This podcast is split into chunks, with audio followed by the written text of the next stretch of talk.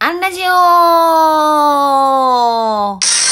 人事アンちゃんが日々の人事絡みの雑貨をなんとなくお話しして終わるというアンラジオ。今日は大学の KPI。こんなテーマでお話ししてみようと思います。えー相変わらず東京にいますが、今日は仕事の後夜、ちょっとした、こう、懇親会集まりがあって、私も4人以上の集まり本当苦手で行かないとか言いながら、今日は、あのそこそこの人数が集まってて、もちろん密にならないようにね、やってたんですけれども、あの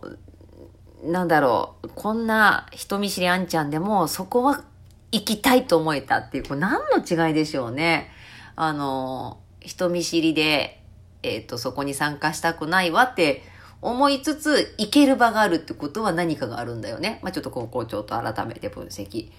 で、えっ、と、話は変わって、えっ、とね、大学関係者の方と今日話しててね、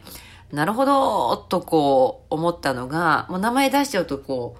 う、バレバレになっちゃうので、でも聞いて知らない人はいない日本の某私立の大学です。で、その大学では、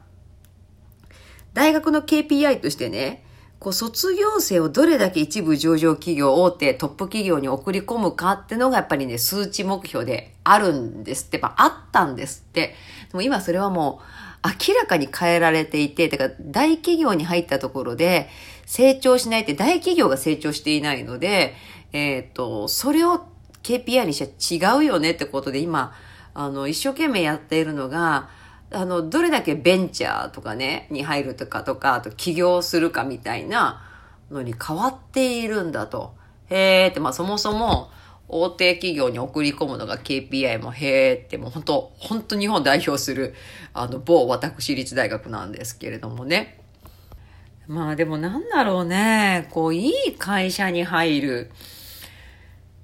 で、入った会社をいい会社にするって発想でいいんじゃないのとか思うんですけれども、なんかそのあたりがね、産学の連携って今、比較的どの大学もやってますけど、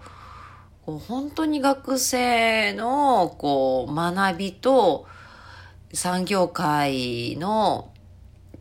こう求めるものとどうつないでいくんだろうっていうのをね、こうつくづく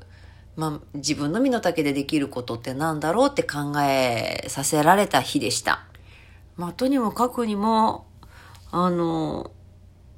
やっぱ触れることだと思うし、まあ、仕事柄ね、あの、大学生の方にも触れる機会が少なからずあるのはありがたいし、で、触れれば腫れ物に触るみたいなことはしないし、自分たちもこういう時期があったということを思い出すし、むしろものすごいしっかりされてるしね、今の方々は、こう大学として、もしくは大人として、